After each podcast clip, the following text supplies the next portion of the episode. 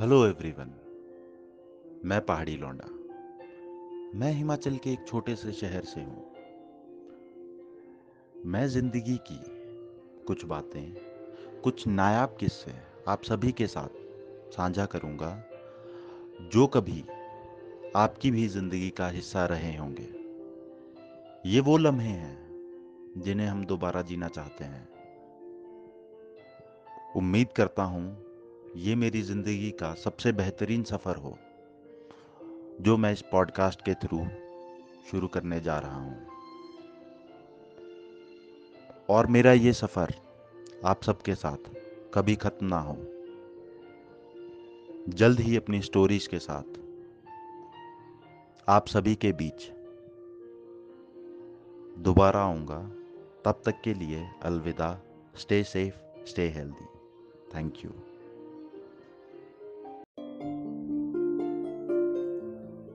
Hello everyone पहले तो मैं आप सभी से माफ़ी चाहता हूँ।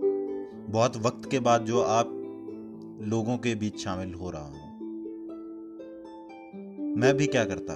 बिज़ी ही बहुत था। ये सोचने में कि सफ़र तो शुरू कर दिया है आप लोगों के साथ। मगर अपनी ज़िंदगी के उन खुशनुमा पलों को शब्दों में कैसे ज़ाहिर करूँ? क्योंकि मैं ना तो राइटर हूँ ना ही मैं स्टेज परफॉर्मर हूँ। लेकिन छोटी सी कोशिश की है। अपने उन पलों को आप सभी के बीच साझा करने की। उम्मीद करता हूँ आप सभी को पसंद आए। और आप लोग स्टोरी के थ्रू अपने उन दिनों को रिकॉल कर पाए। I was in eight standard जब मेरा एडमिशन दूसरे स्कूल में करवाया गया। जहाँ मेरे लिए सब अनजान थे। टीचर्स तो मेरे एडमिशन से ही ना खुश थे। क्योंकि मेरे एंट्रांस का रिज़ल्ट सबको मालूम था। ना वो मुझे कभी इंपॉर्टेंस देते थे। और मैं तो उनके हिसाब से बदतमीज था ही तो मैं भी उन्हें इंपॉर्टेंस नहीं देता था। शायद मेरी किस्मत अच्छी थी, जो दोस्त अच्छे मिले। लड़कियों के हिसाब से मैं एलियन था तो ना मेरी कभी उनसे उस वक्त पे बात हुई और ना ही आज अभी किसी से कोई बात है। मुझे स्पोर्ट्स का बहुत शौक था। कोई भी ऐसी गेम नहीं थी जो खेली ना हो, लेकिन परफेक्ट भी किसी में नहीं था। दोस्तों की याद और उनके साथ बिताए वो दिन, इसलिए याद है मुझे क्योंकि कोई भी दिन ऐसा नहीं था जब वो लोग मेरा साथ नहीं देते थे। कोई डांट सुनने में साथ देता तो कोई होमवर्क कंप्लीट ना करने में साथ देता तो कोई टेक्स्ट बुक ना ले जाने में साथ देता। वैसे भी मेरा पढ़ाई से दूर दूर तक कोई नाता नहीं था। पढ़ाई मेरे पल्ले कभी पड़ी ही नहीं। पता नहीं पढ़ाई मुझसे दूर भागती थी या फिर मैं पढ़ाई से? हम दोनों का कभी अच्छा रिश्ता बन ही नहीं पाया। आप लोग मानोगे नहीं, एक बार तो इतने बुरे हाल थे। टीचर ने रीडिंग के लिए कहा। और मैं यहाँ रीडिंग स्लो प्रोसेसर की तरह कर रहा था। टीचर को वो भी गवा रहा था। मगर हद तो पार तब हो गई जब मैंने बॉम्ब को बम पढ़ा मगर उस दिन एक बात समझ में आई। उस दिन मुझे ज़िंदगी का एक लेसन मिला कि आज मैं इन चालीस लोगों के बीच में हँसी का एक हिस्सा बना हूँ।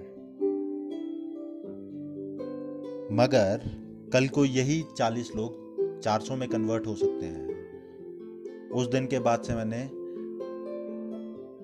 रीडिंग करना भी शुरू कर दिया। आप सभी को अच्छे से याद होगा, हम स्कूल में टीचर्स के नाम रखते थे। हमने भी रखे थे। एक का नाम भालू रखा था और एक का नाम आशिक रखा था। आशिक हम स्पोर्ट्स टीचर को बोलते थे, क्योंकि बेचारे स्पोर्ट्स टीचर की ज़िंदगी हर स्कूल में एक जैसी ही होती है।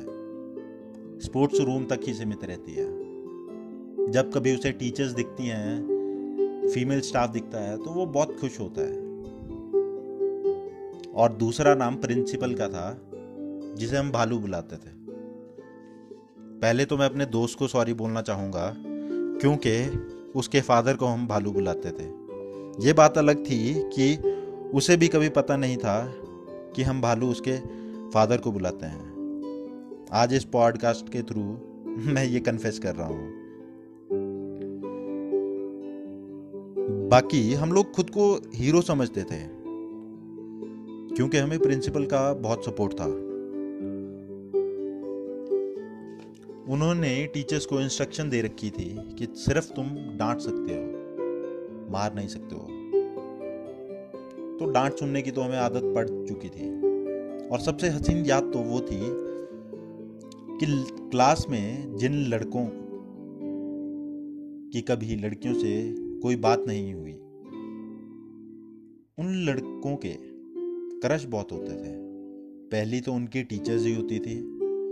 दूसरी, क्रश उनके दोस्तों के द्वारा बनवाई जाती थी।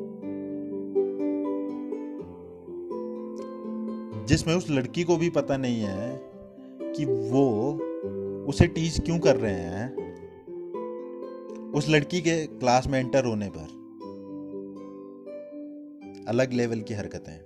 ओए होए आ गई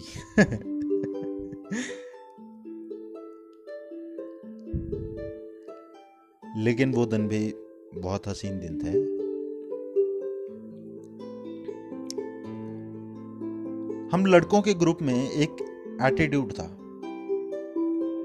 हम लड़कियों से कभी बात नहीं करते थे, मगर होमवर्क कंप्लीट ना होने पर हम उनकी नोटबुक लेकर होमवर्क कॉपी करते थे और वो बेचारी दे भी देते थे। सिर्फ़ हमारी दोस्ती उनके साथ वहीं तक की थी। इसीलिए तो आज तक सब सिंगल है। क्योंकि ना उस वक्त बात करनी आई, ना आज बात करनी आई। क्योंकि अगर अब बात करते भी हैं तो डेस्परेट लगते हैं। इसलिए अच्छा है, दूर से ही देखकर खुश हैं।